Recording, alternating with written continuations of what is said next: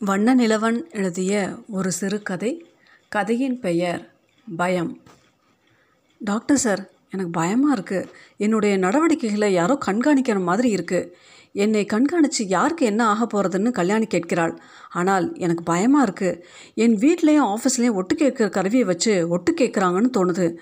ஆனால் இப்படி நினைக்கிறத தவிர்க்க முடியலை சார். நான் எங்கே போனாலும் போலீஸ் வருது. வீட்டுக்கு முன்னால் தெருவில் போலீஸ் ஜீப் சதா நின்று என்னை கண்காணிக்குது.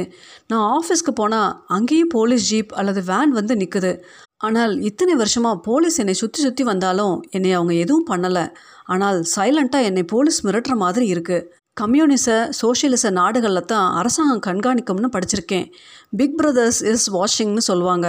அந்த நாடுகளில் அரசாங்கம் தான் பிக் பிரதர். ஆனால் நம் நாடு ஜனநாயக நாடு சுதந்திர நாடு. இங்கே கூட அரசாங்கம் என்னை மாதிரி பத்திரிகையில் வேலை பார்க்குறவனை கண்காணிக்குமா டாக்டர் சார்? ஆஃபீஸ்லேயும் வீட்லேயும் ஃபோனில் ஒட்டு கேட்குற கருவியை வச்சு ஒட்டு கேட்குறாங்க சார். என் சின்ன மகள் ரெண்டாவது வகுப்பு படிக்கிறாள். அவளுக்கு குரங்கு அப்பத்தை பிரித்து கொடுத்த கதை பாடத்தை சொல்லி கொடுத்தேன். காலையில் ஆஃபீஸ்க்கு புறப்பட்டேன். எங்கள் அப்பார்ட்மெண்ட் வாசலில் ஒரு குரங்காட்டி குரங்கோடு உட்காந்துருந்தான் நான் என் மகளுக்கு பாடம் சொல்லி கொடுத்தது காலையில் ஏழு ஏழேகால் மணிக்கு. நான் பேசுகிறத ஒட்டு கேட்டு அதற்குள்ளே நான் ஆஃபீஸ் புறப்படுறதுக்குள்ளே ஒரு குரங்காட்டியும் குரங்கையும் தேடி கண்டுபிடிச்சி அப்பார்ட்மெண்ட் வாசலில் கொண்டு வந்து நிறுத்திட்டாங்க சார். அதனால தான் சார் சொல்கிறேன் நான் பேசுகிறத ஒட்டு கேட்குறாங்கன்னு அதுவும் அரசாங்கம் தான் இவ்வளோ வேகமாக என்ன வேண்டுனாலும் செய்ய முடியும். ரெண்டு மணி நேரத்துக்குள்ளே இவ்வளோ பெரிய ஊரில் குரங்க வச்சுருக்கிற குரங்காட்டி தேடி கூட்டிகிட்டு வந்து என் அப்பார்ட்மெண்ட் வாசலில் நிறுத்தி என்னை பயமுறுத்துறேன்னா அது அரசாங்கத்தால் தானே முடியும். சாதாரண மனுஷனால் முடிகிற காரியமா டாக்டர் சார்? நான் ஒன்றும் புரட்சிக்காரன் இல்லை சார். புரட்சிங்கிற சொல்ல எனக்கு பிடிக்காது சார். ஆனால் கொஞ்ச நாளைக்கு முன்னால் எந்த புத்தகத்தை பார்த்தாலும் படிக்கிற ஆசையினால் மார்க்சியம் சம்மந்தப்பட்ட புத்தகங்களையும் படித்தேன் சார்.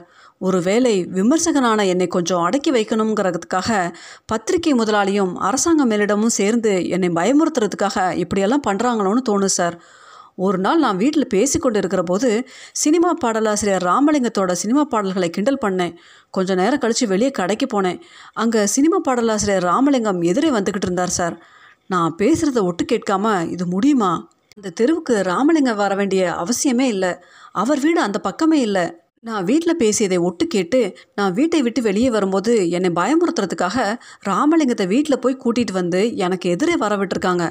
ஆனால் ஒட்டு கேட்குறத யார் செய்கிறாங்கன்னு தான் தெரியல. போலீஸோ சிபிஐயோ இல்லை. ராவோ தான் செய்யணும். இதை என் வீட்டுக்கு பக்கத்திலேயே யாரோ ஒருத்தன் சம்பளம் வாங்கிக்கிட்டு ஒட்டு கேட்டு உடனுக்குடனே சம்மந்தப்பட்டவங்களுக்கு தகவல் சொல்லி என்னை பயமுறுத்துறாங்க. ரொம்ப பெரிய விவிஐபிக்களை விமர்சித்து ஏதாவது பேசினா அவங்களைத்தான் நான் வெளியே போகும்போது எனக்கு எதிரே கூட்டி வந்து பயமுறுத்த முடியல சார். மற்றபடி யாரை பற்றி பேசினாலும் அவங்கள உடனே கூட்டிகிட்டு வந்துடுவாங்க. ஒருவேளை நான் மார்க்சியமெல்லாம் படித்ததுனால என்னை இடதுசாரின்னு நினச்சிக்கிட்டு என்னை வலதுசாரியாக மாற்றுறதுக்காக இந்த மாதிரியெல்லாம் பண்ணுறாங்களோன்னு சில சமயம் தோணும்.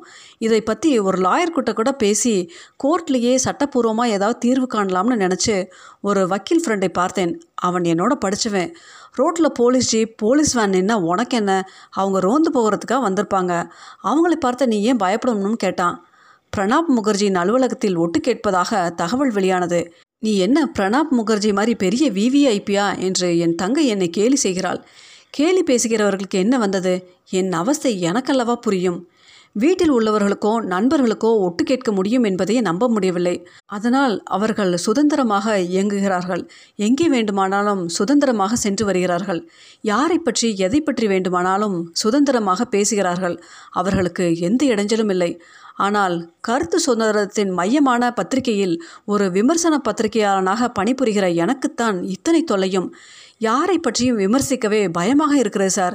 தீபாவளிக்கு சட்டையை சரியாக தைக்காத தையல்காரரை விமர்சிக்க கூட பயமாக இருக்கிறது. அதை ஒட்டு கேட்டு அந்த தையல்காரரிடம் போய் சொல்லிவிட்டால் நான் என்ன செய்வேன் டாக்டர்? வீடு ஆஃபீஸ் கடைத்தெரு கோயில் என்று எங்கே போனாலும் இந்த ஜனநாயக பிக் பிரதர் என்னை வாட்ச் பண்ணுகிறார் சார். சுதந்திரமாக ஒரு இடத்துக்கு போக முடியவில்லை. சுதந்திரமாக பேச முடியவில்லை சார். இது ஏதோ மனப்பிராந்தி மனவியாதின்னு எங்கள் அப்பா உங்களை மாதிரி ஒரு மனோதத்துவ டாக்டர்கிட்ட கூட்டிகிட்டு போனார். அவர் எனக்கு ஷாக் ட்ரீட்மெண்ட் கொடுத்தார். ஊசி போட்டு ஒரு வாரம் தூங்க வச்சார். தினசரி சாப்பிட்றதுக்கு மாத்திரைகள் எல்லாம் கொடுத்தார். மாத்திரை சாப்பிட்டா தூக்க தூக்கமாக வருதுன்னு மாத்திரை சாப்பிட்றது நிறுத்திட்டேன். ட்ரீட்மெண்ட் எல்லாம் எடுத்த பிறகும் போலீஸும் அரசாங்கமும் என்னை கண்காணிக்கிறது நிற்கவில்லை. அதற்கப்புறமா சைக்காலஜி பற்றி ஏராளமான புத்தகங்களை வாங்கி படிக்க ஆரம்பித்தேன் மூளையில் ஏற்படுற கெமிக்கல் சேஞ்சினால தான் இதெல்லாம் வருதுன்னு டாக்டர் சொன்னால் சரிதானேன்னு தோணுது. எனக்கு வந்திருக்க மனோவியாதிக்கு நியூரோசிஸ்னு அந்த டாக்டர் சொன்னார். ஆனால் அந்த டாக்டர் வீட்டுக்கு போனால் அங்கேயும் போலீஸ் வேன் வருது. அதனால் வேறு டாக்டர் பார்ப்போம்னு உங்ககிட்ட வந்தேன். வீட்டில் கூட இதை பற்றி பேசலை. எந்த டாக்டர்கிட்ட போக போகிறேன்னு வீட்டில் பேசினா அதை ஒட்டு கேட்டுட்டு போலீஸ் வேனே அனுப்பிடுவாங்கன்னு யார்கிட்டையும் எதுவும் சொல்லாமல் உங்ககிட்ட வந்திருக்கேன் சார். இது வியாதியா? இல்லை சட்டப்பூர்வமாக நடவடிக்கை எடுக்க வேண்டிய விஷயமானு நீங்கள் தான் சொல்லணும் டாக்டர்.